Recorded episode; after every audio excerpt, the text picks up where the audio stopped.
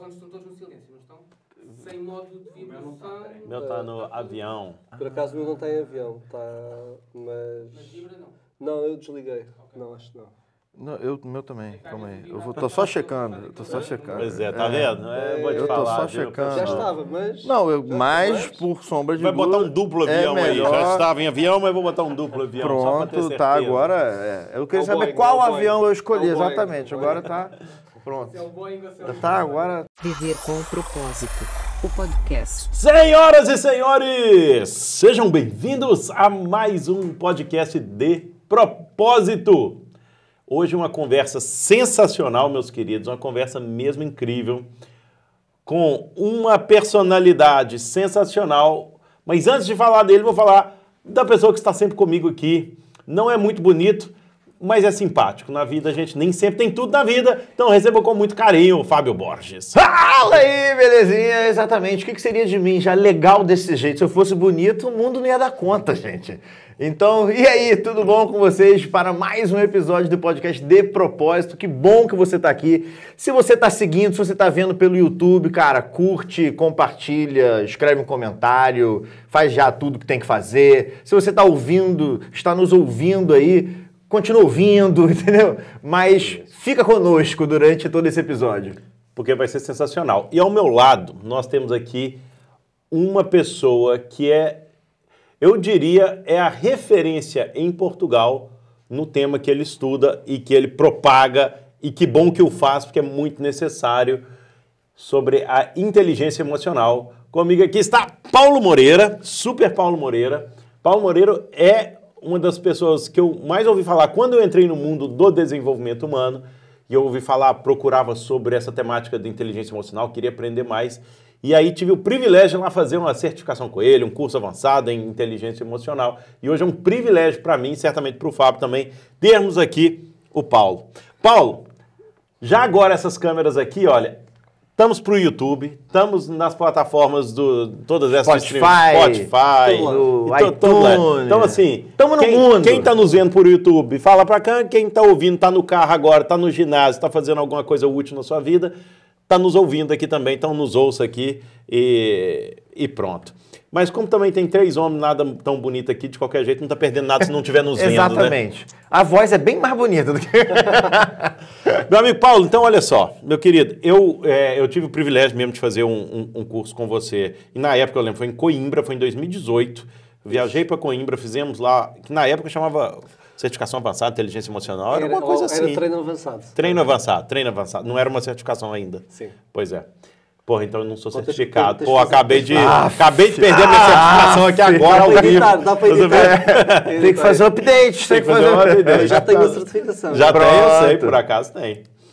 Agora, a minha curiosidade, assim, para como, é que você entrou nesse mundo da inteligência emocional? O que, que, que, que- que se passou? Você já e fala desde quando você está aí, como é que você começou essa caminhada aí? Ok, então obrigado pelo convite, Rafa, Fábio, é um prazer estar aqui convosco. Quando é que eu comecei neste tema? Eh, uh, O meu, o meu percurso, eu às vezes ouço histórias de malta que, sei lá, inspiradoras, porque de repente mudou a sua vida quando descobriu esse conceito. A mim foi uma coisa mais gradual. Eu, a minha área era gestão, antes de ser psicologia. Eu trabalhava numa mu- multinacional e geria clientes da empresa. E eu via que os meus colegas, parece aquele clichê, aqueles colegas que tinham melhores resultados eram aqueles que tinham estas competências mais desenvolvidas, ou seja, relacionavam-se melhor, comunicavam melhor, geriam melhor o stress, a frustração, e eu comecei a desenvolver para mim, ou seja, para eu con- conseguir aplicar no meu trabalho. E eu, na altura, eh, pesquisei sobre muita coisa, tirei formação sobre várias áreas e depois descobri o livro, que é assim que quase todas as pessoas que conhecem este tema conhecem, o livro de Daniel Goleman, que escreveu em 95, que, com o nome Inteligência Emocional. Li o livro e, na altura, em Portugal, não havia nada sobre o tema. Ou seja, eu queria me certificar, eh, existiam alguns workshops dentro do meio académico, mas nada aberto ao público. Então, certifiquei-me internacionalmente nesta área e comecei a dar workshops por brincadeira. E o primeiro workshop dei em 2014 em Lisboa. Eh, convidei amigos, né, para ver se vinha alguém. É né, isso, a gente um- tem que É chamar os amigos mesmo. isso. É exatamente. Chamei amigos para ver se enchia, tive 20 e tal pessoas, por acaso só vieram quatro amigos, que é sempre aquela coisa que é, é interessante, um, e o feedback foi muito positivo, ou seja, pedi feedback no fim, foi muito positivo. Uh, nesse workshop já vieram pessoas de empresas, recursos humanos, diretores, um, houve lá duas pessoas que me convidaram a ir às empresas dar formação, a coisa começou... Logo aí nesse workshop já. Nesse Olha, workshop, a coisa começou a rolar e eu cheguei a um ponto. E eu estava a trabalhar nessa, minha, nessa empresa que eu trabalhava, trabalhava cerca de 12 horas por dia, trabalhava muito, ainda tinha este meu projeto a nascer, depois ainda tinha a minha família. Eh, e eu, todas as férias praticamente que eu tinha que colocar era para dar formações. Eu tinha que colocar dias de férias para formações. Cheguei um dia tive que eh, demitir-me da empresa, foi um processo gradual para conseguir dar a- as minhas formações e lancei-me. Abri a minha empresa de formação e desde 2014 eh, é Olha. faço. que interessante. Está satisfeito? Gosta? É- é o meu propósito, e vamos falar sobre isso, Exato, é este. É, é aumentar a literacia emocional, depois podemos falar sobre isso, ou seja, inteligência emocional na língua portuguesa. É, Pô, interessante. O Paulo também tem dois livros. É, eu confesso que eu li o primeiro, que é uma Bíblia, na verdade, o primeiro não é nem só um livro de leitura, é um livro quase que de consulta, eu diria, Sim. né? Que é interessantíssimo. E depois tem um outro que é Saber Gerir as Emoções. não é? Gerir Emoções, Gerir Emoções. Esse eu não li, mas, mas também acredito já que tem, seja... tá. Lancei ainda este ano, não, o ano passado. Não, foi, tá foi em 2022? Sim, em fevereiro de 2022. Ah, então, pois, pois eu lembro disso também. Agora, o outro, que é o inteligência emocional, chama, chama isso, né? Inteligência emocional, uma forma, é, uma, Uma abordagem prática, É uma isso. abordagem prática. É isso, é Não, esse livro, esse livro realmente é muito bom, grandão, ele, grossão, assim, sensacional. E deixa eu fazer uma pergunta, então. Agora eu tô também sem perguntas. Vai lá, Fábio Borges. Uma pergunta que você deve ouvir pouco, né? Assim, do tipo. Mas o que é inteligência emocional? Então, assim, né? Aquela coisa básica, assim, pra gente. pouco, é, né? é, o que, que é inteligência emocional? Como é que a gente consegue definir de uma maneira prática, assim? Eu já ouvi essa definição, Sim. porque eu ouço outro podcast também. É, eu gosto da maneira que você define. Então, partilha com a gente aí. Sim, não há, eu digo sempre isto que é importante dentro das ciências sociais, ou seja, não existe quem diz que sabe a definição consensual eh, está a mentir ou está mal informado, quando digo assim, porque não há uma definição consensual.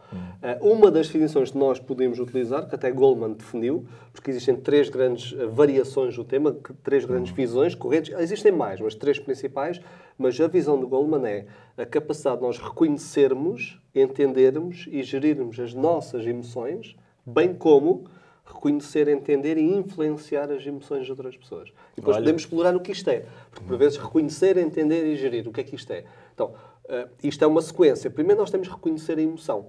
Ninguém consegue controlar aquilo que não compreende. E basta pensar, todos nós, é um exemplo que eu costumo dar, todos nós já conhecemos alguém que chegamos ao pé dessa pessoa que estava irritada, claramente, e nós dissemos, "Epá, pareces irritado. E a pessoa, eu? Estou nada irritado. é? Exato. Ou seja, como é que eu vou gerir esta irritação se eu não reconheço? Então, depois de reconhecer, entender. E entender é o quê? Causas e consequências. Por exemplo, porquê é que eu estou irritado? Todas as emoções têm um padrão lógico. Vêm de certos gatilhos.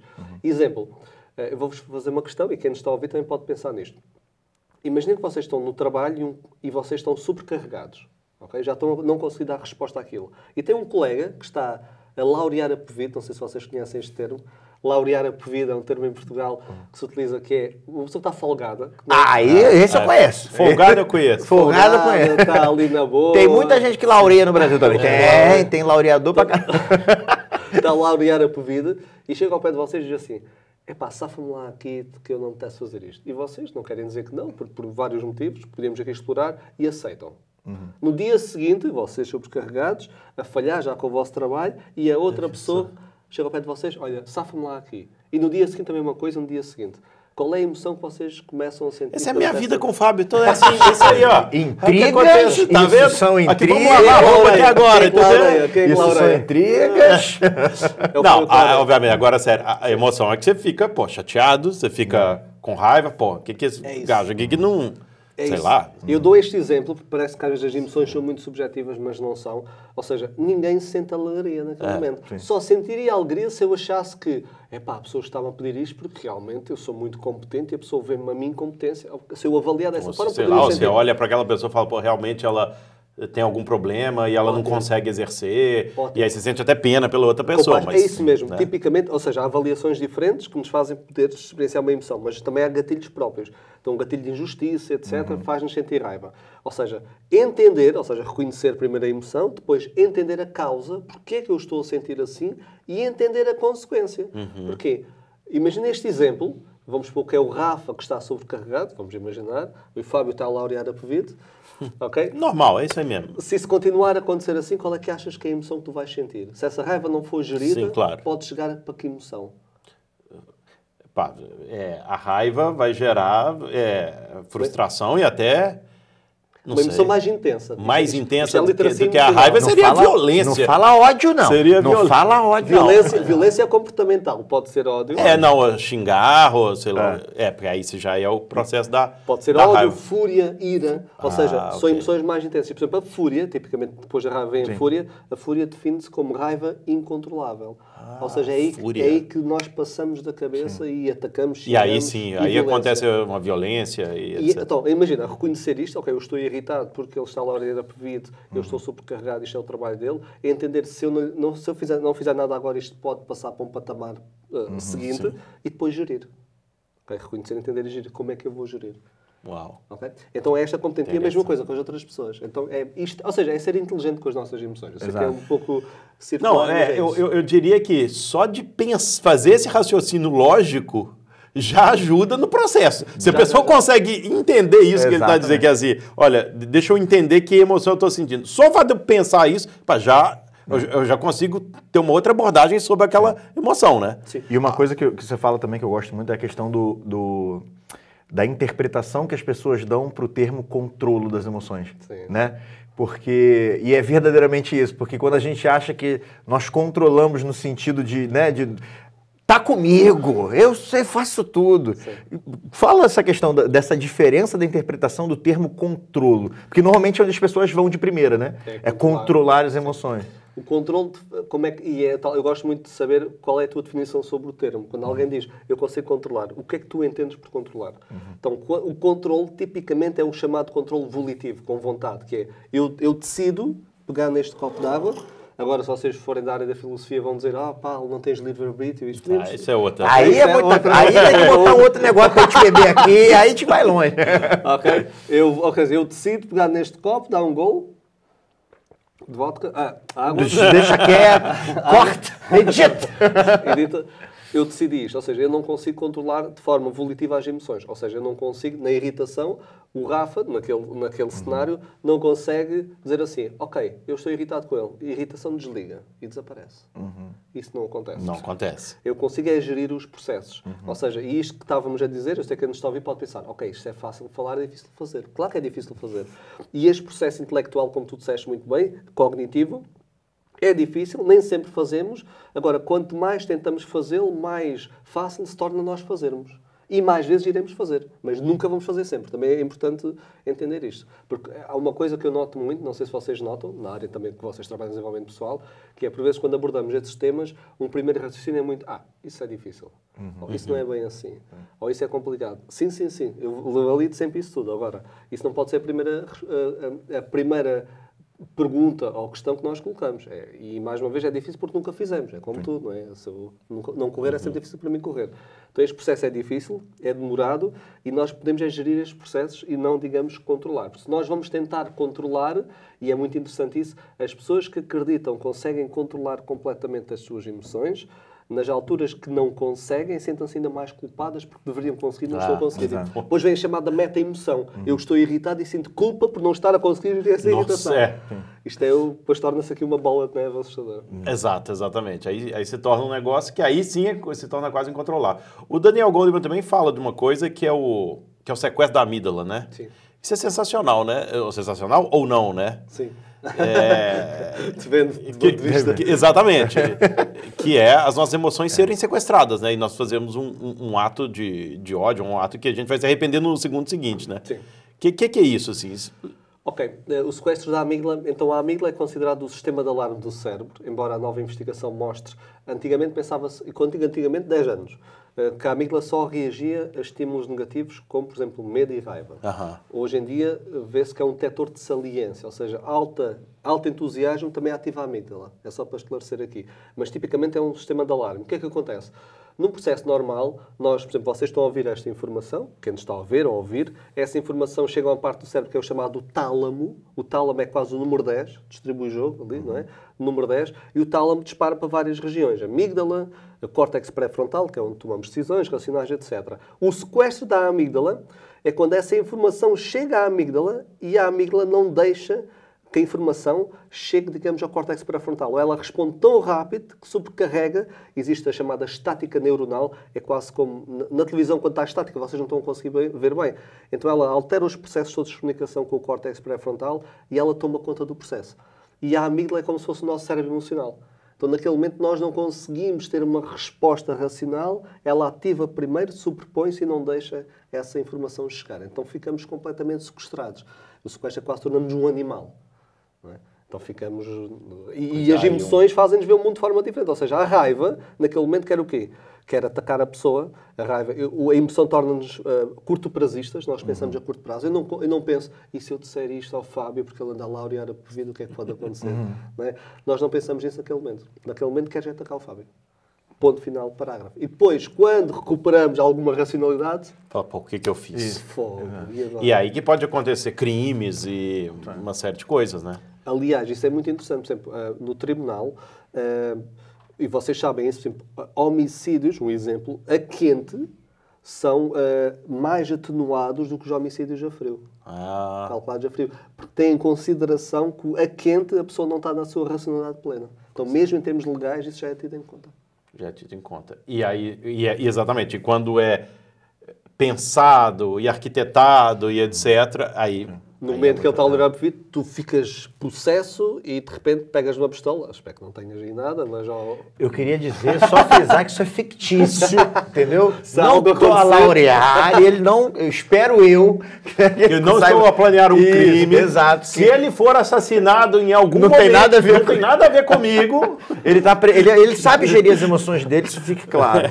E deixa eu te fazer uma pergunta. É, Como é que se, co- como é que a gente consegue trazer essa definição do que é dessa diferenciação do que é sentimento do que é emoção? É, porque isso pra mim é uma das coisas mais complexas, assim, cara, porque eu, eu busco, eu leio, eu falei, ih, ele vai estar lá, é bom que eu já. Já pergunta Porque, tudo. É, é, pra mim, é, é, eu tô perguntando mais pra mim mesmo. Sim, eu aproveito sim, que sim. é- eu tô fingindo que é só pro público. Mas assim, como é que a gente consegue definir essa clareza? Se tem importância a gente definir isso ou não no processo de entender eh, como funciona as emoções e tal, ou se é um, um- um mito. O que que hoje... Porque eu sei que você é o cara da ciência, é o cara do embasamento científico. Então, como é que a gente define isso? O que que... Isso, isso é uma grande questão. Aliás, eu tenho pessoas, por exemplo, quando faço uma partilha na rede social, acontece-me imenso. Quando falo em emoções, e, por exemplo, vamos supor que eu meto lá inveja, já me aconteceu. E há pessoas que me respondem, e até há pouco tempo aconteceu, diz assim, Paulo, gosto muito do teu conteúdo, mas eh, queria-te apenas retificar que isto não é emoção, isto é sentimento. E depois eu respondo à pessoa a dizer assim, a segundo que teoria? Ótimo. Pronto, Ou acabou. seja, Ok. Há várias teorias, há várias... Eu vou dar um exemplo. A emoção define-se muitas vezes como uma resposta a um estímulo externo. E é uma resposta automática do corpo, sem consciência. E há autores que definem que a emoção tem que ter um processo consciente e cognitivo. Há tudo. Agora, as definições base, vamos por isso, não é? Tudo é tudo e nada é Sim. nada. A definição base é a- a emoção é automático. Não tem consciência. Então é, eu, há, um, há um estímulo, eu tenho uma emoção, raiva, medo, etc. E é um processo automático e a emoção é rápida, ou seja, curta duração e alta intensidade, e não consciente. Ok? Isto é emoção. O sentimento é a consciência que eu tenho sobre esse estado emocional. Ok. Quando tu Peraí, ganhas repete lá, que é? consciência- emoção é o quê? então, é a resposta a um estímulo externo Ok. e a emoção tem que ser um- uma resposta rápida, ou Ok, seja, sim, curta sim. duração e alta intensidade. Se durar muito tempo já não é emoção. Por exemplo, o sentimento pode durar um pouco mais e é a consciência sobre esse estado emocional. Por Ok. exemplo, António Damasio, um grande neurocientista, Uhum. neurocientista português, diz muito que a emoção é o hardware e o, e o- e o sentimento é o software. Ok. É quase, ok, eu estou a sentir isto. Então, a partir do momento que eu ganho consciência, a emoção transforma-se em sentimento. Ok. E, por exemplo, estado de humor, estado de humor é uma coisa que dura, por exemplo, muito tempo e é mais difuso, ou seja, é menor intensidade, ao contrário da emoção, e dura mais. Sabem quando vocês às vezes acordam, epá, eu sinto-me assim meio irritadiço, né? ou melancólico, Sim, sim. isto não é emoção, isto é um estado de humor. Então, Ok. sentimento, segundo muitas definições, é o ganho de consciência sobre o meu estado emocional. Por exemplo, se você perde alguém, aquela dor inicial da perda, da constatação, seria uma, uma primeira fase, uma emoção. O sofrimento advindo disso a longo prazo seria mais uma- um processo consciente disso? E mesmo, e mesmo o medo pode ser sentimento. Ah, ok. Tu sentes medo, não te apercebes, depois de repente estás a perceber que estás a experienciar medo, isto é sentimento. E é por isso que às vezes já, há, quem, há, quem pense, há quem pense que as emoções são apenas aquelas básicas, não é? Uhum. Medo, alegria, raiva, tristeza, nojo, por exemplo. Tudo o resto é sentimento. Isso está errado. Uhum. Ok. Isso não, costuma, ou não está tão certo, ok? Uhum. Ou seja, sentimento pode ser o mesmo que as emoções. Ok. Mas tem que ter consciência das Tem que ter mesmas. consciência, Por isso ok. temos definição. É por isso que eu muitas vezes digo assim, olha, eu vou falar isto de emoção, ah, neste caso, é, o que eu vou- quando vou dizer emoções, é emoções e sentimentos, mas vou pôr no guarda-chuva de emoção. Ok. Por vezes não é assim tão relevante. Pá, porque no fundo, Exa- no isso fundo é não faz diferença nenhuma. Exatamente essa questão, entendeu? Eu É falei, só uma nomenclatura será que isso é que nós damos. relevante? Porque Eu de vez em quando a gente, a gente recebe esse tipo de questionamento e fala assim, olha, então, então, então, vamos é focar na prática. É. Exato, na né? prática, na prática, é isso. na Bom, prática. então vamos na prática. A pessoa está lá, acordou mal, não vou falar nem estado de depressão profunda, porque isso é outra coisa, mas acordou mais. O que, que na prática ela pode fazer para mudar esse estado dela para ter um dia bom? Sim, e é uma excelente questão. É assim, nós, as emoções, e tu disseste muito bem há pouco, o facto de reconhecermos o estado emocional já inicia a sua gestão. Uma coisa é tu acordares triste, não te apercebes bem ou não estás com tanta consciência, achas que é normal, está a ser um dia mau e não estás a iniciar. Primeiro é reconhecer esse estado emocional. ok? E é muito importante também tu entenderes a causa. E atenção, se for estado de humor, eu sei que é, estado de humor já não tem causa aparente. Emoção e sentimento tem causa, estado de humor não. Tu podes Tá, acordar então, e não então, me- me- só me fala um pouquinho a diferença aqui para eu entender. O que, que é o estado de humor? O estado de humor é quando alegre, feliz ou, ou triste? Estado, né? estado de humor é quando tu notas que há algo em ti, ou seja, uma menor intensidade, não é tipo aquela alegria, aquele medo, Ah, aquela ok, raiva. ok. É como tu dizes, epá, não estou a me sentir tão bem hoje, ok? E vai-te durando muito mais. Estás ali, uma hora, duas, acho que isso se passa comigo. Hoje estou mais xoxo, hoje estou mais, não é, É, irritadiço. lá em casa a gente fala um E. Um é. Um E. Hoje também. E o estado de humor não tem o chamado, dizes, referencial. Não há uma referência para ter ativado isso. Pode ter muita Ah, coisa ok, e ok, está a gerar ok. isso. Não quer dizer que não possa gerir, pode gerir. Então, o que é que nós podemos fazer com as emoções, sentimentos e até também com os estados de humor? Mas aí não podemos fazer esta parte, que é, se nós entendemos a causa, podemos reavaliar a causa. Ok? E há bocado o exemplo de Laureana por vir do Fábio, tu disseste uma coisa interessante que era, por exemplo, se eu achar que a outra parte tem algum tipo de problema, dificuldade, etc., eu vou experienciar outra emoção. Então imagina, se eu tiver com uma dada emoção e eu entender a causa, eu posso reavaliar essa causa, como vocês sabem. Reavaliação cognitiva, ou seja, olhar de outro prisma pode-me fazer mudar a emoção. Então nós podemos utilizar isso. Então nós podemos utilizar técnicas cognitivas. Nós podemos utilizar eh, técnicas também mais musculares. Ou seja, vamos supor que eu estou mais irritadiço, eu posso lá, fazer uma respiração, um relaxamento muscular, etc., para relaxar nesse sentido. Eu posso também pensar é objetivos que eu quero fazer. Então, em vez de reavaliar o passado, posso pensar em objetivos futuros. Ok. Ok? Outra coisa que eu posso fazer também, não é só gerir as emoções, mas utilizar as emoções. E quando nós utilizamos as emoções, as emoções também tendem a diminuir a intensidade. Por exemplo, Como é, que, como é que eu utilizo a emoção? isso. Vamos supor que estás irritado. E pergunta para vocês e quem nos está a ouvir. Quando vocês estão irritados, por exemplo, em casa, o que é que vos apetece fazer? Sem sempre partir coisas, mas o que é que apetece muitas vezes fazer? Que é que há pessoas que fazem quando estão irritadas? Sei lá, grita, sai. É, Sem ser isso. Sem ser isso. Ah, cê- um- um- uma- um- o que me apetece fazer são coisas não boas. Mas tá- você está perguntando uma coisa que eu poderia transformar numa coisa boa? Boa ou não? ou, ou mesmo fosse neutra, mas, por exemplo, a- a emoção de raiva dá-nos alta energia, nós Sim. tornamos mais repetitivos, digamos, mais mecânicos e, digamos, menos racionais, vamos dizer assim. E não, eu vou, então vou colocar outra questão. Não há pessoas que quando estão irritadas dizem que dão por elas apetece é limpar a casa e arrumar a casa. Ah, ok, é? sim, sim. Coisas Isso, dessas. exa- exato. Ou estão no trabalho e vão, Pois. vão arrumar o documentos Fazer e tudo quê. isso, Ou é. seja, é coisas mais mecânicas que eu penso menos e que eu tenho que colocar energia. Ou seja, eu posso utilizar a emoção. Ou seja, a emoção dá-me dada a- energia, dado pensamento, então a raiva é muito boa para eu, por exemplo, utilizar para fazer coisas mecânicas. Vou limpar coisas, vou arrumar coisas. E quando eu faço isso, eu sinto melhor. Ah, ok, ok. A tristeza dá-me para. A tristeza aumenta-me a profundidade de análise de pensamento e de detalhe. Então, se eu pegar na tristeza e for ler um livro, e muitas vezes um livro mais, por exemplo, de ficção até, eu consigo me envolver muito mais na história. E leio ali 30 ou 50 páginas, paro e vou-me sentir melhor. Ok, ok. É esse tipo de coisa. Se o livro for mais ou menos alegria, né? Porque se for um livro depressivo, também você entra, né? Ótimo, ótimo. Ou também você vai assistir uma série É Netflix profundo, ainda é e tal. Agora, tem uma coisa que eu, que eu, que eu faço, eu, eu, eu chamo desse negócio aí, só uma brincadeira que eu falo que é a espiral do capeta, que é que você começa a descer nos seus pensamentos, é aquilo que você está falando, que é emoção, meta-emoção, sei lá o quê, que vai descendo, é emoção em cima de emoção, de emoção, e você começa a entrar numa espiral negativa, né? E isso tem que tomar cuidado, porque senão você fica pensando sobre os seus pensamentos e, e mais e mais e mais. Tem uma frase que o Tony Robbins usava, e eu utilizo isso para mim, quando eu acordo meio mal, meio xoxo, meio não sei o quê. E ele falava assim, como é que era? É,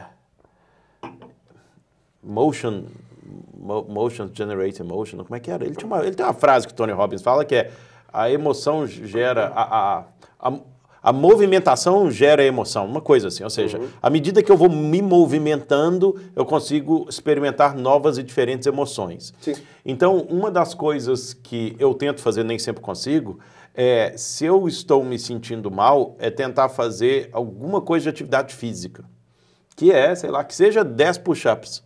10 push-ups já me ajuda a, sei lá, o sangue circular, é, eu, eu fazer uma força ali, Isso, isso, eu isso. não sei o quê. Epá, e aí já, já quebra, parece, aquele padrãozinho ali negativo é, que eu estou experimentando naquele momento. Isso, isso tem a ver? Sim, olha, eh, tu lembras-te, quem nos está a ver, eu sei que pode não conhecer, mas tu lembras do mood meter que nós falámos no treino avançado? O mood meter, eu não Mood estou a lembrar aqui agora, não. Ok, Mood Meter ehm, foi desenvolvido pelo Centro de Inteligência Emocional da Universidade de Yale e coloca as emoções em, em dois eixos. Ok, quem nos está a ver, para imaginar, eixo do Y, não é? Energia, ou seja, energia é ativação fisiológica, até a dizer. Mais energia, menos energia. Ok? E eixo do X é agradabilidade. Ah, Há emoções tá. que são mais agradáveis e outras menos agradáveis. E segundo essa teoria, nós podemos classificar as emoções nessas duas dimensões. Exemplo, as emoções com mais energia e menos agradabilidade, ok? Então, menos agradabilidade, mais energia, por exemplo, raiva. é? Emoções mais desconfortáveis e com mais energia, raiva. Agora, emoções também desagradáveis, mas com menos energia, por exemplo, tristeza. é? Desagradáveis estão mais tristes, estão com menos energia.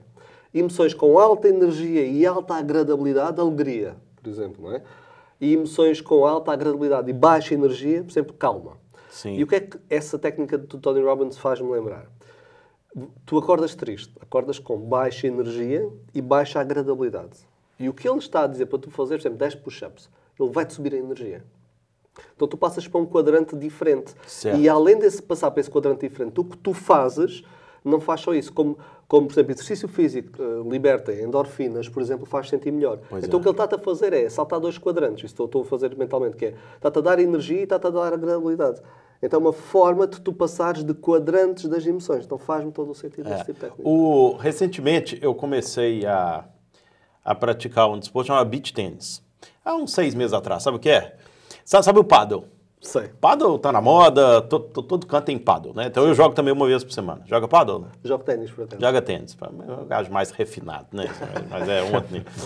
Eu jogo o, o paddle, eu comecei a jogar e, e agir. Aí depois conheci uma pessoa que é a Ida. Ida é uma pessoa sensacional, quero trazer ela aqui no podcast também. Porque ela foi jogadora profissional de vôlei no Brasil. Na época que eu, que eu e o Fábio crescemos, ela era da seleção brasileira de vôlei, foi nas Olimpíadas, ganhou o Mundial, tá sensacional. E hoje ensina beach tênis lá em Cascais. É, e, e- e movimenta, faz os campeonatos e tal. E aí, eu fui convidado, fui fazer o beach tênis. E o beach tênis, por acaso, e, e sem querer fazer propaganda do beach tênis, mas já fazendo, porque realmente é um negócio sensacional, é, o- é o seguinte, pô, imagina, gente, eu saio cedo de casa, saio, sei lá, é, tem que ser um pouquinho mais tarde, não pode ser tão cedo porque tá frio. É- Essa época do ano tá muito frio. Chego lá às 9 horas para jogar. Aí, se tiver um diazinho de sol, você tá lá com. Normalmente é dois contra dois, você tá lá a jogar. Na areia, sol, é, você tá do lado de fora, você tá conversando com as pessoas. Muitas vezes, aí eu tô tá lá suado, muitas vezes, ainda que o mar de Cascais seja frio, eu entro lá no mar no final do jogo. Eu sinto que eu ganhei o dia ali. Porque eu movimentei meu corpo, eu conversei com as pessoas, está num ambiente agradável, está num ambiente feliz, e eu ainda entro na água, que aí tem a- né, outras comprovações ainda também, que é outro que eu quero trazer aqui no, no podcast, que é o Ricardo Pinhão, você conhece o Ricardo Pinhão? Sei, do- do Wim Hof. É, do, do, do, Método do Wim. método Wim Hof, que é essa questão de no gelo e etc e tal.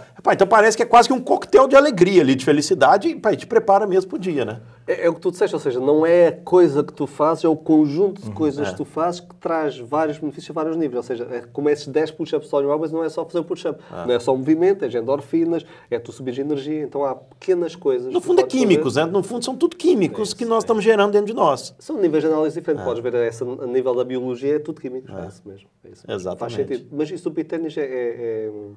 Disseste que é na areia? Não, é na areia, e aí tem dois de cada lado, a rede no meio. É pra ir joga. Ih, vai converter mais um. É, vou- ele é assim, ele tá, na, ele tá no negócio agora do beat tennis, aí ele vai convocando as pessoas. Daqui a pouco já temos fez a seleção de beat. Vamos jogar um dia? Pô, então se quiser, vem, vem jogar comigo em um dia. Só que você mora em Azeitão um pouco longe, mas. Porque lá tem, mas o dia que você quiser, vamos jogar. Não, mas eu, eu digo porque Eu é. jogo cartas. Se vocês quiserem jogar cartas é, é, Ó, ó, aqui, aqui, olha lá, olha lá, olha lá, olha lá. Tá vendo? É físico, amigo. é Olha físico. só, a cara de tristeza do rapaz, a cara de alegria, tá vendo? Tá vendo? É É, ó. justamente, justamente. É isso aí. Não, mas o dia que você quiser, vem jogar, porque é uma experiência. E, e é interessante quando a gente estuda esses assuntos, né? Sim. Você estuda profundamente, nós também gostamos de estudar esses assuntos. É que nós conseguimos fazer uma observação quase que de fora sobre isso, né? Acho que uma pessoa que vai jogar beat tênis, ou jogar futebol, ou jogar.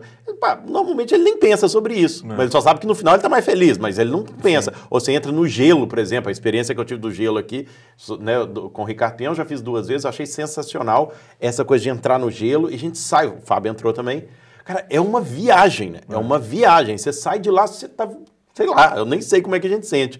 Porque antes dá medo, de novo, a sensação do medo. Cara, vou entrar nesse negócio é assim, cara, não vou entrar. não, e olha que eu fiz uma primeira vez, tremi de frio. E aí depois eu eh, tenho uma técnica de respiração, não sei o que lá. Fui fazer a segunda. Na segunda, eh, e por acaso ele, fez- ele faz os workshops aqui de Lisboa, ele, ele faz aqui no Instituto. E aí ele. E eu tava com medo de entrar. E eu falei, cara, vou dar uma desculpa qualquer, não vou entrar nesse negócio. Pá, não vou entrar. Já entrei, já provei para o mundo que eu entro no gelo, não preciso provar novamente. Mas eu entrei.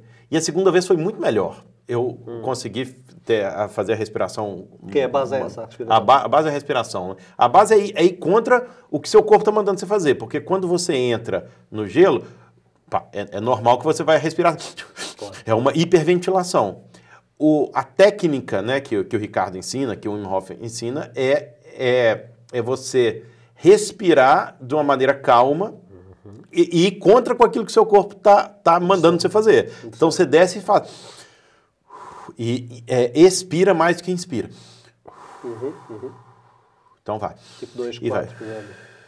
Pô, e aí chega lá, o Fábio teve essa experiência também. E aí você fica lá. Peraí, tem uma hora que você tá lá dentro, e, e essa foi a sensação que eu tive, né? O corpo começa a queimar. Eu comecei a ficar com calor lá dentro, dentro do gelo. E eu falava isso cara, que viagem. Eu tô queimando aqui, literalmente. É porque eu acho que é o, é o, é o- sangue, né? Jogando. E você sai, quando sai da banheira, seu corpo tá vermelho. Seu corpo tá literalmente vermelho, né? Que é o sangue indo para os seus órgãos vitais, te protegendo. Sai vermelho. E aí você sai e você fica com calor, né? Depois. Literalmente, porque. é, e aí tem a questão do, do duche frio e etc., que faz muito bem para a saúde. Você toma ba- duche frio? Não. Por acaso não. Ah, Eu tomo quente, mas depois meto frio, mas é um frio assim a enganar. Meto assim frio, depois começa a ficar já muito frio e desligo. Ainda não, não Eu entrei também, eu, no banho eu começo nesse- com água fria, aí eu não entro. Aí eu, aí eu esquento, aí eu entro, mas eu sempre começo com banho frio, sempre, sempre, até ela esquentar. Aí eu entro na água. Gente, não dá não. Começa a Não, esfriar, não dá. tchau. É, Pô, mas, exatamente. mas olha que eu tenho. é, eu tenho um amigo que começou, o David Mendes, começou a tomar frio e ele tá a adorar o negócio. Sim, eu- isso Vai, e eu fico impressionado. cara, Porque pra mim eu acho que é mais fácil estar no gelo do que tomar banho frio. Não, banho frio de manhã é, é- é tenso, é tenso. No inverno, então, pô. Daquele primeiro choque. É. bom que economiza a água, né? Porque Não, quase exatamente. água. Água e energia elétrica, é, você- né? Pronto, acabou, Economiza- saiu. é, é o que ele fala. É assim. É isso. Pronto, acabou. Acabou. Tá definido. E deixa eu perguntar uma coisa. É, é, é, eu vi um estudo, cara, muitos anos atrás no Brasil, é, relatando exatamente isso, assim, eles pegando a questão das. é, a- se eu não me engano, acho que atletas de vôlei e, e pessoas que trabalhavam no mundo das, das artes, tipo atores e tal. E comparando é, percentualmente, né, em escala profissional, o grau de pessoas que sofriam de ansiedade e depressão. E aí acontece, os atores sofriam muito mais do que os atletas. É mesmo? Porque os atletas, é, postura física, atitude física, é, alimentação, objetivo claro, trabalhavam com metas tal. E os atores já não, né? Tinham todo aquele trabalho interno e viviam muito aquilo, não focavam muito em questão de alimentação, não tinham um, um pra- uma meta específica, tal, não sei o quê. E aí perce- percebeu-se isso, essa questão do de como eh, essa atividade física e com alimentação, objetivos claros, tal, impacta diretamente nessa, né, nessa, nessa qualidade ali emocional da, tocaste- da pessoa. Tocaste num, num ponto importante, que isso é multifatorial. Às vezes as pessoas pegam estudo e dizem, ver, o desporto faz-nos... Não é só o desporto, é, é, bem, a postura física, os objetivos, o propósito, Exato. tudo, a determinação, que se calhar o outro grupo pode não ter tanto, ou pode ter, mas depende. E depois os atores têm uma coisa, eu já entrevistei alguns, e já tive alguns na- nas minhas formações, por vezes alguns têm dificuldades a sair daquela imersão do papel. Então eles experienciam e vivenciam muitas emoções, e por vezes negativas, e o corpo experiencia, mesmo que seja, como nós sabemos, imaginado e simulado, o corpo está a experienciar. E muitas vezes é muito impactante. Tem às vezes um papel, estão ali a ensaiar 10 horas de filmagem e experienciaram aquelas emoções negativas. E depois estão naquela personagem. E depois, como disseste bem, se calhar não comem tão bem. Exato. depois. Não, e eles têm que viver aquilo ali. E, e, e- e olha só, vou dar dois exemplos aqui que eu vi também, recentemente até. Uma entrevista de um nadador brasileiro, acho que foi o maior nadador brasileiro que nós conhecemos, que é o Gustavo Borges. E ele chegou e falou num podcast, falou assim, "Ah, não, porque eu treino, eu treinava na época das Olimpíadas 18 horas por dia. Falou, pô, 18 horas por dia? O cara perguntou, pô, 18 horas por, por dia? Falou assim, pô, e, e você tá o quê? 18 horas na piscina, se dormir, tá falando. Não, é, o meu descanso é meu treino. Descanso, o tempo que eu estou dormindo é treino. O tempo que eu estou a comer é treino. Ou seja, é- é- não é só o nadar. O nadar é, uma, é parte do treino. Mas tem, então aí você cria outra coisa. Ah, e tem um outro também que eu, que, eu, que eu vi, eu achei, cara, sensacional, mas exatamente nisso que a gente estava a falar agora a profundidade que os atores entram nos papéis e depois é uma coisa é, incrível. O, o, o ator que fez o, o, o Joker, né, o do, do O Joaquin Batman. Phoenix. Joaquin Phoenix. É, pois é, o gajo é sensacional. Você viu esse filme? Vi, vi, vi, vi. Você viu, Fábio? Pô, Ele é incrível. Não, é um tre- é, é- é depressivo, né? Você você entra ali dentro, você fica. Nossa, é um, é um mix de emoções assim, é um treco maluco. Sim. E depois, e o gajo que fez, ele entrou tão profundo que é, é- eu não sei que depois se ele teve crises mesmo profundas de depressão, né? Ele- ou seja, ele ficou ali um tempo, né? Sim, sim. Então Mergulhou mesmo no papel. mergulhou mesmo, porque aquele personagem é muito forte. né? Aquele É, personagem eu, é eu muito falo forte. muito desse livro mesmo na parte da, da saúde mental. O, ne- nesse, nesse, nesse filme, o Joaquin Phoenix, que é o Joker, ele tem um- uma patologia que é o riso patológico. é? Ou seja, ele não, Pois é, velho. Nossa, consegue aquilo lá é expressar- macabro, É, ele não consegue expressar, sei lá, raiva, tristeza, ele ri-se. Tanto que ele usou, não sei se vocês lembram-se, um cartãozinho que ele entrega às pessoas. É. Ou seja, a pessoa acontece uma coisa negativa, ele ri-se, ele entrega um cartão a dizer que tem essa doença. E há uma frase, por acaso, muito interessante que é, eh, que ficou comigo nesse filme, eh, o, maior problema da, da doença mental é que as outras, as outras pessoas da sociedade esperam que essas pessoas comportem-se como se não tivessem a doença, doença mental. mental. E isso é, é interessante porque às vezes, sei lá, pega numa pessoa depressiva. Por vezes é assim, porquê é que não te animas? Eh, Porquê é que não vais... Eu espero que aquela pessoa esteja a ver o mundo de forma diferente e eu não respeito isso. Então isto, isto é uma coisa e é a mensagem... Acho que as pessoas também não percebem, né? Eu mesmo Pois não é. percebo. Se vê um gajo pra mim, assim, num momento de, de, de tristeza, onde ele deveria se comportar sendo triste e começar a rir, eu vou falar, pô, você tá maluco ou quê? né? Porque gente, eu não sei nem me por- comportar no- numa situação, numa pessoa que vai contra aquilo que é esperado dele naquele momento, né? Meu amigo, e agora eu tô a ler um livro que chama Dopaminados. Já ouviu falar nesse livro? Não. Super interessante. É de uma, é de uma pesquisadora aí dos Estados Unidos e tal. Eu não, não lembro o nome dela agora, mas muito interessante mesmo. Ela acompanha casos clínicos a vida inteira, te- conta vários casos no livro e é por isso que se torna ainda mais interessante que ela conta os casos reais dos, dos pacientes dela. Agora, ela fala, ela mete o pau nessa, nessa indústria dos remédios Sim. e da depressão e, e, e, e, fala que isso é uma...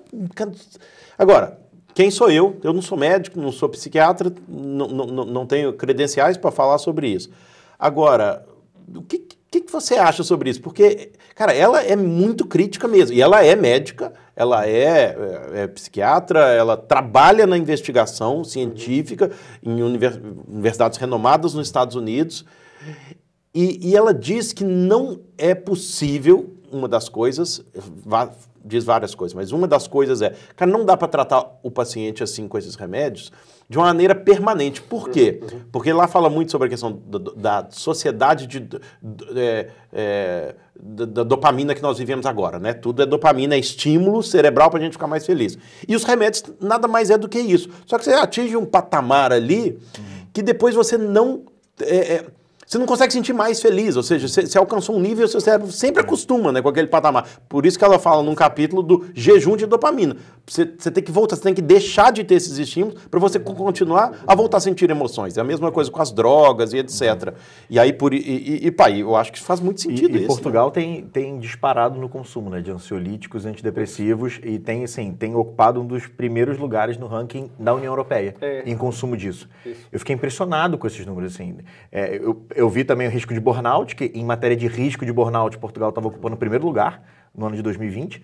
E o consumo de ansiolítico, é lógico, tem contexto pandemia, mas a, o que mais me chamou a atenção é se você compara em relação à União Europeia, né, fazendo as proporções de, de quantidade de pessoas, de população e tal, o consumo disparou. Eu acho que é muito nessa linha, né? E...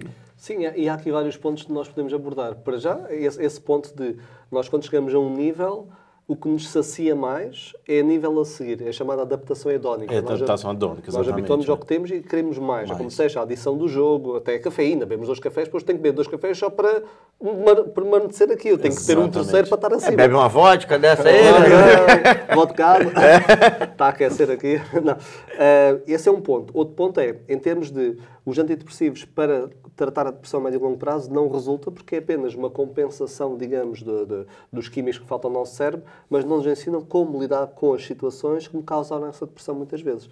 E os estudos também, quando vais ver com antidepressivos, eles testam sempre, nos estudos, pegam num, num, num placebo, não é? Uhum. Um placebo, um comprimido açucarado, e conta um antidepressivo. E o placebo tem sempre uma taxa de eficácia, vamos supor, de 20% ou 30%. E depois o antidepressivo, 50% ou 60%, vamos supor. Ou seja, há aqui uma diferença entre o placebo que não é nada e este medicamento, que é ali mais 10 ou 15 ou 20%. Ou seja, não é uma coisa que tenha uma alta eficácia também. Uhum, então aqui, e, e, nós temos uma cultura muito em Portugal, não sei como é que é no Brasil por acaso, não sei as estatísticas, mas muito do consumo de medicamentos. Por exemplo, eu não consigo é, dormir, é bem, eu vou à farmácia, acho eu que também tá. é, bem, é bem próximo. No mundo é ocidentalizado, eu acho que é, tudo segue esse mesmo exato, padrão de remédio, exato. né?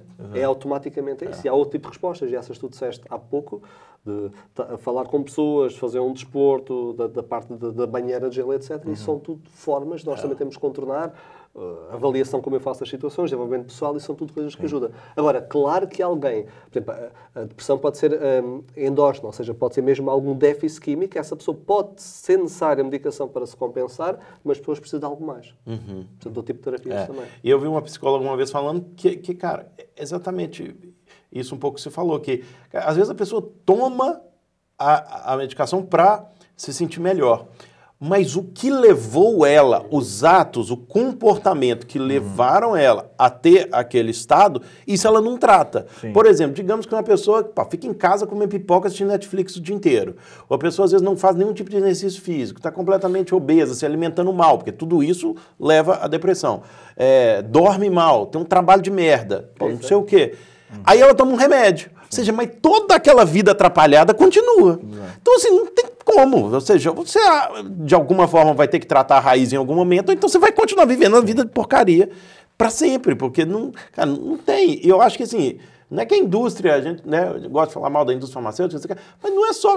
Mas não tem culpa também. Eu acho que a sociedade nossa criou uma sociedade, essa, do consumo, do, do é, é, essa sociedade da, da felicidade extrema o tempo inteiro e etc., que nos leva até essa vida, cara, de lixo que nós temos. Quer dizer, um estudo interessante, estava já há pouco a falar, Fábio, de um estudo, este estudo é super interessante, que é pegarem participantes e a metade dos participantes induziram a felicidade como o objetivo final. Ou seja, eu chegava ao pé de vocês e meia hora em que apresentava evidências, supostamente também simuladas, a dizer assim Uh, nós devemos ser felizes uh, porque a felicidade traz-nos isto e conseguimos aquilo e sentimos desta forma. A felicidade é tudo, nós temos de estar felizes. Ou seja, cada vez que vocês estiverem com as pessoas e virem alguma coisa, vocês devem sentir muito felizes e devem sempre querer estar felizes, ok? Foi induzir felicidade como o que eu tenho que atingir, que é o que a sociedade diz. A outra metade não se disse nada. Todas as pessoas, os dois grupos, viram um filme alegre que induzia felicidade. No fim de verem esse filme, mediram os níveis de felicidade das pessoas. Uhum. Qual era o grupo que estava mais feliz? O que não tinha o grupo não teve intervenção. E porquê? Porque é o outro grupo que achava que a felicidade ele tinha que estar sempre feliz, quando viu o filme e que realmente era feliz, mas supostamente ele devia estar ainda mais feliz. E como a expectativa do que ele, como ele deveria estar a sentir tá era maior do que realmente aquilo que sentiu, ficou mais infeliz. E é- e é- Olha que louco isso, né? é- É. É essa visão da, é isso da escassez do que você deve sempre buscar e você não vive, né? Você não acaba, não E- mas aproveita. é perigoso, é isso. Devemos Exato. estar- essa positividade tóxica também, essa coisa da felicidade. Não, e a realista, outra coisa é, no mundo hoje, e a gente já falou sobre isso também, mas é uma coisa que eu acho que nos deixa altamente infeliz é, a- é o nível de comparação que nós temos que ter com todos, né? E isso deve ter estudos, etc e tal, né? E eu lembro, eu morava nos Estados Unidos, eu, tava, eu morava no Havaí nessa época, do, do ano de... do- dos meus 20 aos 19 aos 24 anos eu morei no, no Havaí. E aí, e, e lá eu estava no rádio, ouvindo rádio normal. E aí sai, falou de uma pesquisa qualquer lá. E eu, eu lembro, eu lembro disso aqui, porque me marcou, eu nunca tinha ouvido falar sobre esse tipo de coisa. Que era assim, é, você prefere, ah, os números aqui eu vou inventar que eu não lembro exatamente quais são os números, mas a, a lógica é essa aqui. Você prefere ganhar 10 mil dólares e os seus vizinhos nenhum, ninguém ganhar nada, ou você ganhar 20 mil e todos os seus vizinhos também ganharam 20 mil? Cara, e tipo, opção. sei lá, a primeira opção, todo mundo, não, é, não sei se todo mundo, mas digamos 80, 90% Sim, sim, sim. escolheu você ganhar 10 mil e todo mundo continuar na merda, do que você ganhar 20 mil e todo mundo ganhar 20 também. Cara, isso me, me chocou. Eu falei, cara, velho, como é que isso, Surreal. o ser humano é assim, né? Pô, se calhar eu sou assim, nós somos assim também. Não, mas, mas é, ou seja, não- é em comparação, às vezes eu prefiro ficar prejudicado desde que as pessoas já me... Ou seja, eu tenho que me sentir que estou acima É. dessas pessoas. Eu quero que você melhor. fique bem, desde que não seja melhor do que eu. Exatamente. Né? É, Mas é, é assim, a comparação social, nós não podemos deixar de comparar. E estavas a falar de estudos, houve um estudo eh, que depois eles não podem fazer agora, em que eles pegaram no, no Facebook e, e eles filtraram um feed de notícias. Então metade das pessoas apenas viam notícias mais negativas e outra metade mais positivas. Há aqui dois estudos. Este primeiro estudo mostrou que aqueles que tinham filtro mais negativo começaram elas próprias a comentar de forma mais negativa, ou seja, para mostrar as influências das redes sociais. E houve um segundo estudo que mostrou, não fez nenhuma filtragem de feed, notícias, e o que eles fizeram foi monitorizaram quantas horas as pessoas passaram nas redes sociais e depois o nível de felicidade. E havia uma correlação. Quanto mais tempo nas redes sociais, ma- maior a infelicidade das pessoas. sim. Porquê? Porque nas redes sociais, como vocês sabem muito bem, nós colocamos o melhor de nós, aquilo que nós Exato. queremos colocar. Não é? Nós- Exato. É, é, férias, exato. Eu confio ninguém que- mostra a briga dentro de casa, ninguém É isso. mostra as crianças com rãs correndo, ninguém mostra. E nós sabemos, quando nós vemos isso, que a vida dessas pessoas não pode, de alguma forma, ser só assim. Mas o nosso cérebro não, não, não, não, Não consegue processar consegue isso em isso. todas as notícias que vê. Então nós estamos sempre em comparação. E sendo, sendo por isso, nós começamos cada vez mais a ficar insatisfeitos. Então isto é, é muito É perigoso. muito e temos- engraçado, porque ontem mesmo eu tava, eu entrei num grupo lá no Brasil, agora, tipo, espécie de um mastermind, é. Pá, e muito giro, porque são pessoas que realmente de muito, sobretudo os três principais ali, que é o Flávio Augusto, Joel J e o Caio Carneiro, são pessoas que eu já sigo, pessoas que demonstraram resultados e etc, né? Então, assim, o Flávio Augusto, então, já Sim, sim, teve... bom. Geração Valor e- É, geração de valor, tem time de futebol, então, pá, Sim, é o grupo... Pá, é muito... É, mu- é muito seleto esse, esse, esse grupo, assim. E realmente falei assim, pô, eu tô tão embaixo aqui, olha só, esse pessoal tem isso. Pô, o canal do Instagram desse gajo aqui, pô, 500 mil. Olha esse outro aqui, 300 mil. Olha esse outro já fez isso. O outro tem uma empresa, não sei o que lá. Pô, tô mal. e antes eu até me achar, pô, se calhar eu até tô benzinho. A gente faz os eventos aqui, é giro, mas, porra, no final, incrível. Mas é verdade, nós temos sempre essa, essa- Olha, uma pergunta que eu queria fazer, que eu disse que ia fazer antes de nós começarmos. eh, o nome do vosso instituto é Instituto Viver com Propósito. É.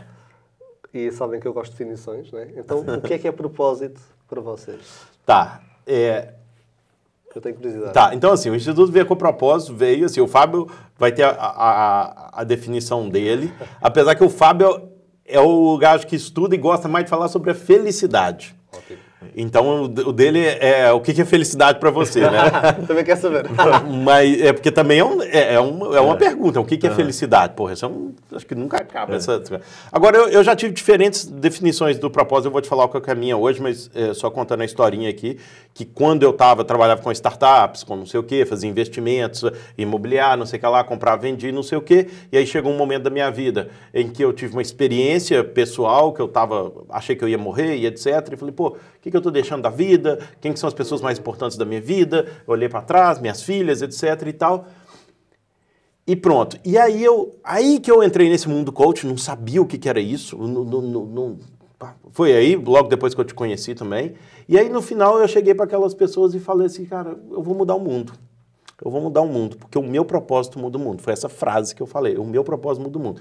Naquele momento quando eu falei, eu falei para elas, mas na verdade eu queria dizer para mim, porque eu nunca acreditei que eu pudesse mudar o mundo. Eu nunca acreditei que eu pudesse fazer diferença no mundo. Por quê? Porque é, na minha definição era quem muda o mundo é Madre Teresa de Calcutá, Nelson Mandela, Barack Obama e, e etc. Mas eu, Rafaelzinho, pô, não. E aí eu descobri que quando nós fazemos diferença na vida de uma pessoa, nós estamos mudando o mundo. Então, se esse po- pessoa. Exatamente. E das pessoas à volta dela. Exatamente. Então, se esse podcast fizer diferença na vida de uma pessoa e aquela pessoa plantar aquela sementinha e levar aquilo ali para outra pessoa, tá nós, tam, nós estamos a mudar o mundo. Então, essa frase, o meu propósito muda o mundo, eu gostaria que todo mundo apropriasse dessa, dessa é, frase, o meu propósito muda o mundo. Porque realmente muda. Agora, ao longo desse tempo, eu achava que nós, em algum momento, iríamos descobrir o nosso propósito. Porra, nós temos um propósito, vamos descobrir esse propósito. Aí a gente tem aquela, aquela sensação de que um dia vai vir um anjo do céu e, e- e vai nos dizer qual é o nosso propósito. E a partir daí tudo vai ficar bonito na minha vida. E obviamente não é assim, não funciona assim mesmo.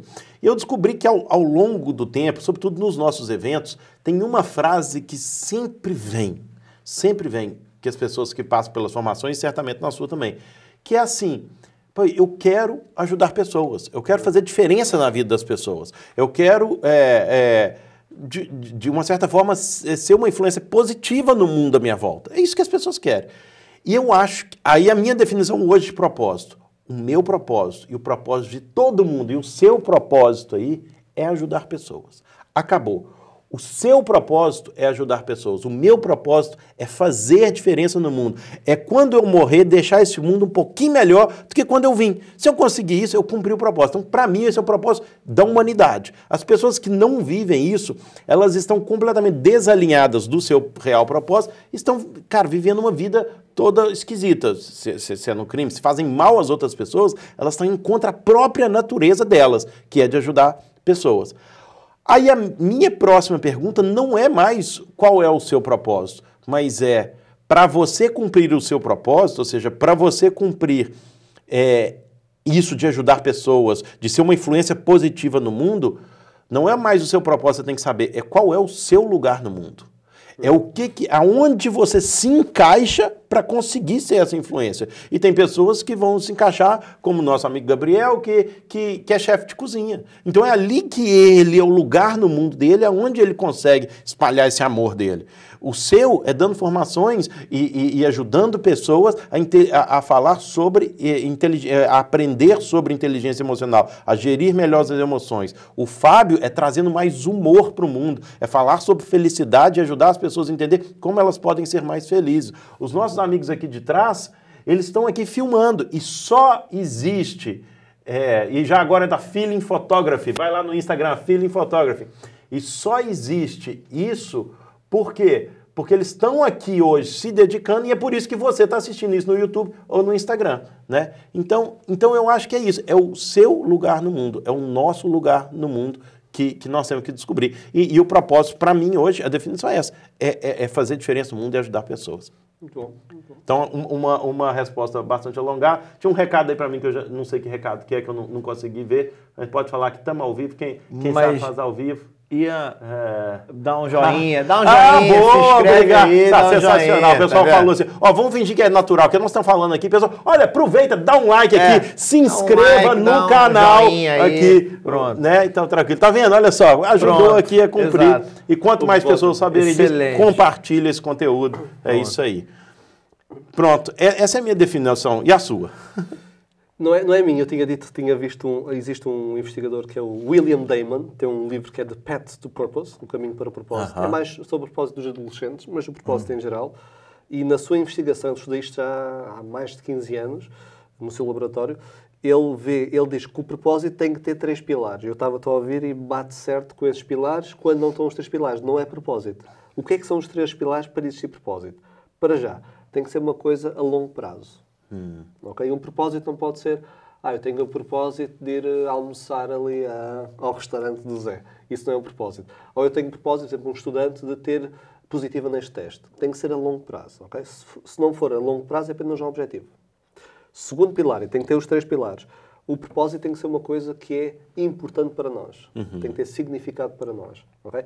Vamos supor que tu fazes, imagina que tu crias um instituto porque alguém te pede para criar ou porque queres dar resposta em alguém, isso é apenas uma obrigação, um sentido de ver, não é um propósito. Tem que partir de ti, tem que ter significado pessoal para ti. Então o que estavas a dizer tem significado pessoal para ti. Terceiro pil- pilar. Para ser propósito tem que ser uma coisa que te ultrapassa, que transcende. Ah, não olha, pode ser focado em ti. interessante. Aquela coisa de, ah, eu quero ser o melhor nisto, não é propósito, ok? É uma ambição.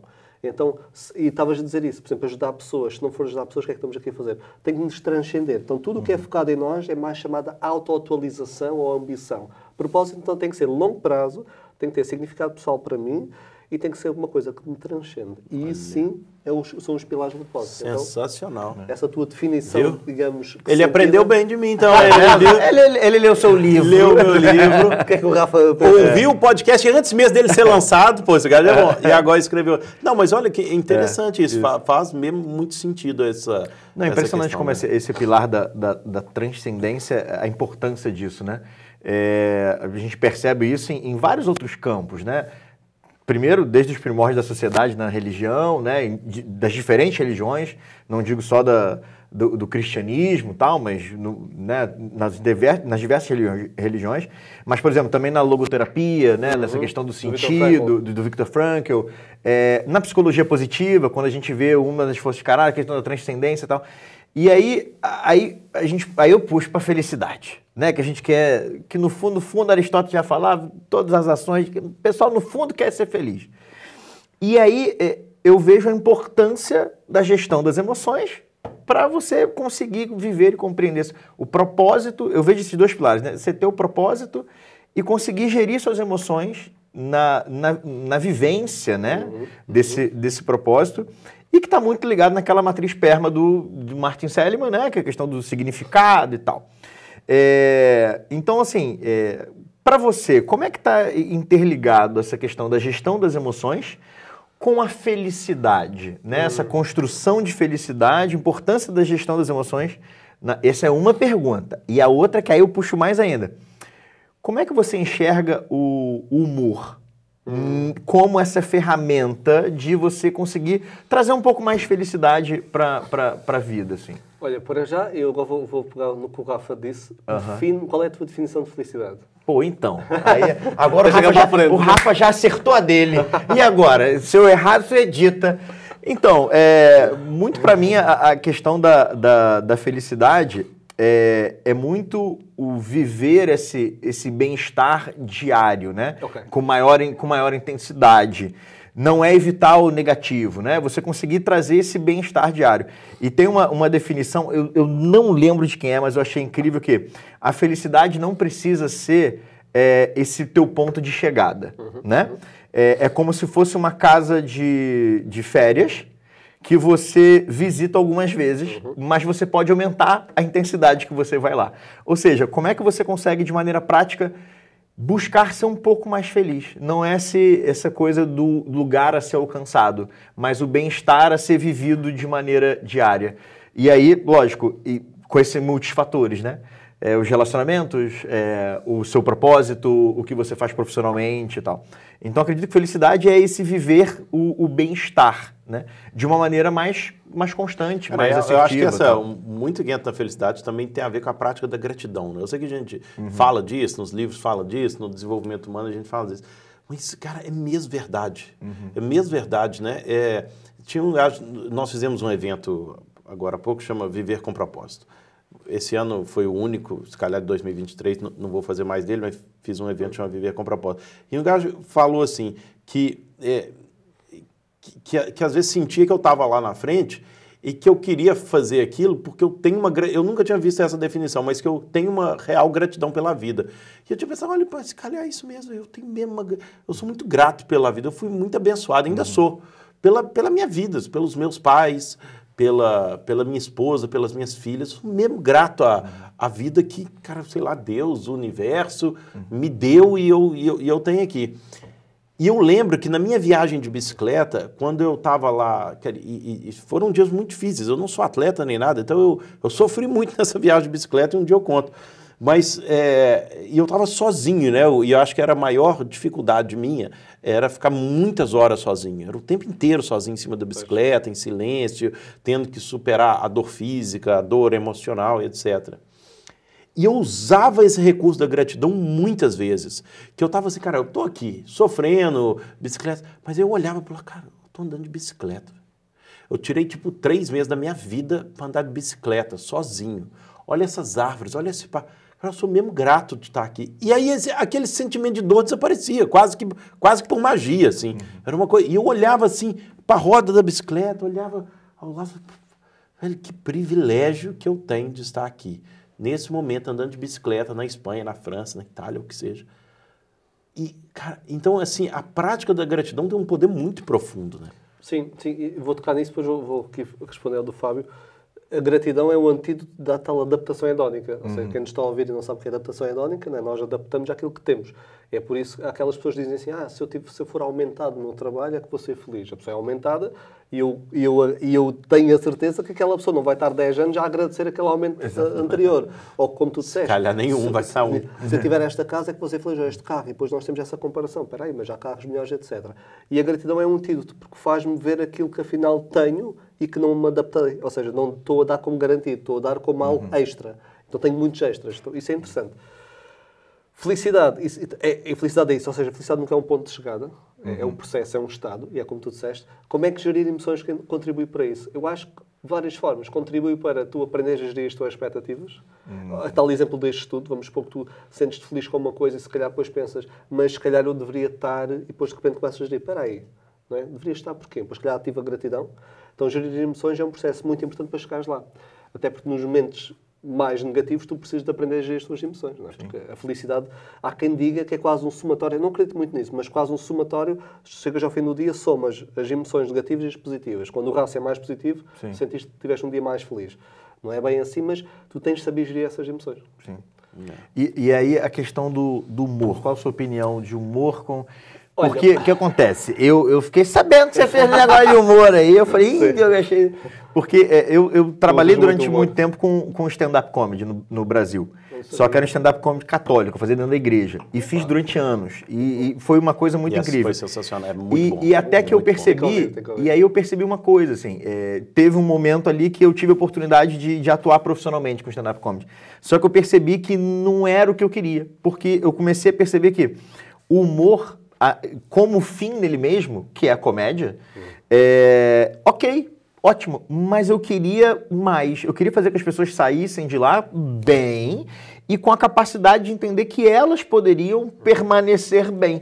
Eu falei, cara, não, eu quero que o humor seja essa chave de transformação, que seja um abrir de portas para as pessoas. E aí não o humor comédia, né? Então, é, eu acredito que o bom humor, que aí para mim não é humor comédia, é o bom humor, ou seja, essa capacidade de você olhar com leveza as coisas e tal. Uhum. Para mim é chave de desenvolver resiliência, de você olhar com leveza para aquilo que te acontece, de se olhar com leveza, de não se levar tão a sério e tal. Então acredito que o bom humor ele, ele traz essa. É, eu nunca estudei isso cientificamente, tenho muito desejo um dia de fazer, mas eu não consegui ainda achar isso, mas eu percebo isso. E dentro do humor, da comédia, tem uma frase que eu acho incrível que é uma fórmula que eles falam que tragédia mais tempo é igual comédia. Hum. Ou seja, é, você tem uma situação que depois de um tempo você isso, transforma isso.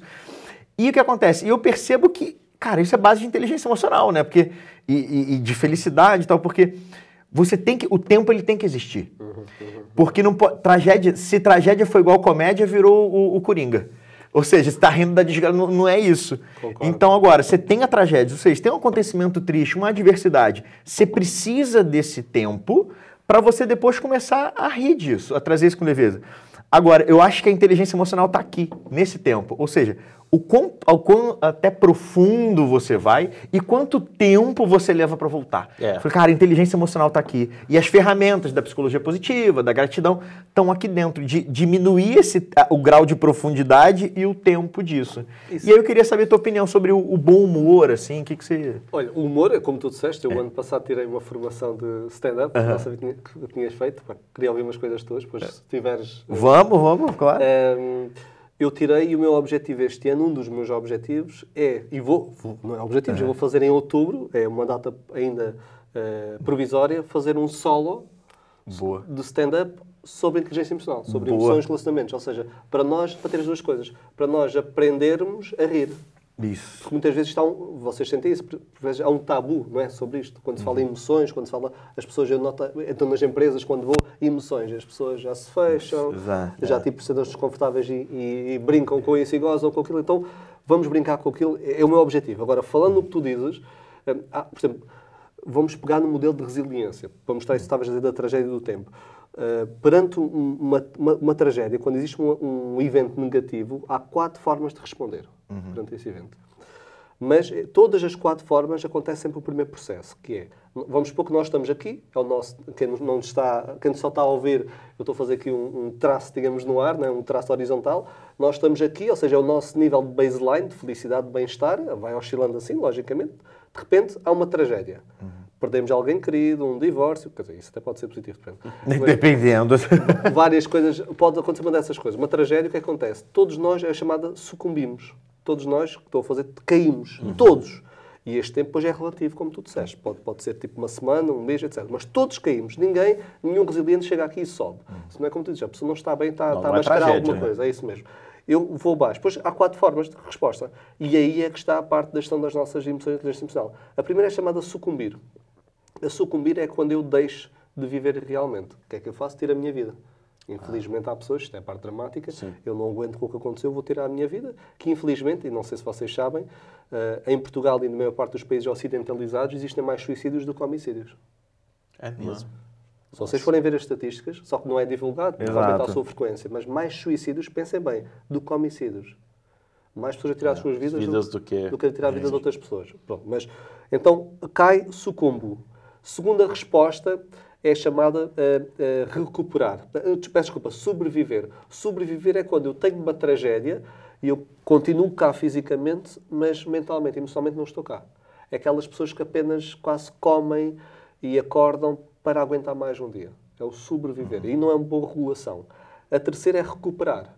É quando nós recuperamos os níveis anteriores. Aquela pessoa tem uma tragédia e ao fim de algum tempo, como tu disseste, olha-se para trás, é capaz de rir sobre aquilo e tem a sua vida normal. ok? E há a quarta resposta, que é chamada de thrive, prosperar, que é a resiliência. Que é quando, e há bocado estavas a dizer isso, lembrei-me, não sei até que ponto tu disseste que estiveste quase ali eh, perto de perder a tua vida, ou estiveste ne- nesse momento, não foi?